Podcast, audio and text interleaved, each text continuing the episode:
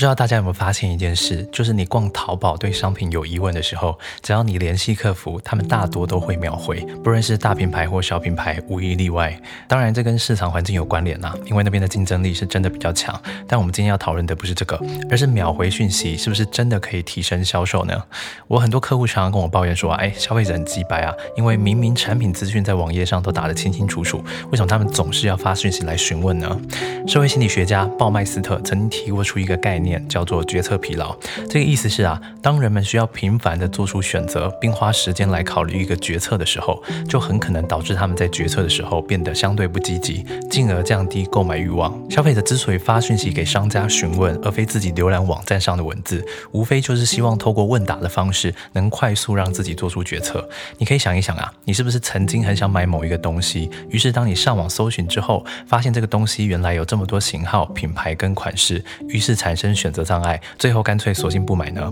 就是这个道理哦。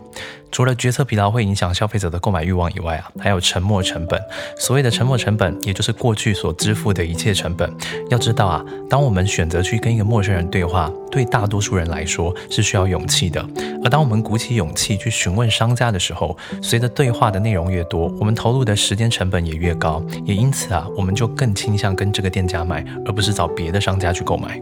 理解了决策疲劳跟沉没成本的概念，你就会知道啊，为什么我总是要求我们公司的小编要秒回客户讯息了。因为在一般人的眼里，看到的只是讯息晚回了一点，而在专业的人眼里看来，却是流失了一笔订单。这里是一分钟长知识，我是吴金凯。如果内容对你来说有帮助的话，可以转发给你需要的朋友友，让他们跟我们一起学习，一起成长。如果留言鼓励我的话，我会非常高兴的。那么我们下次见。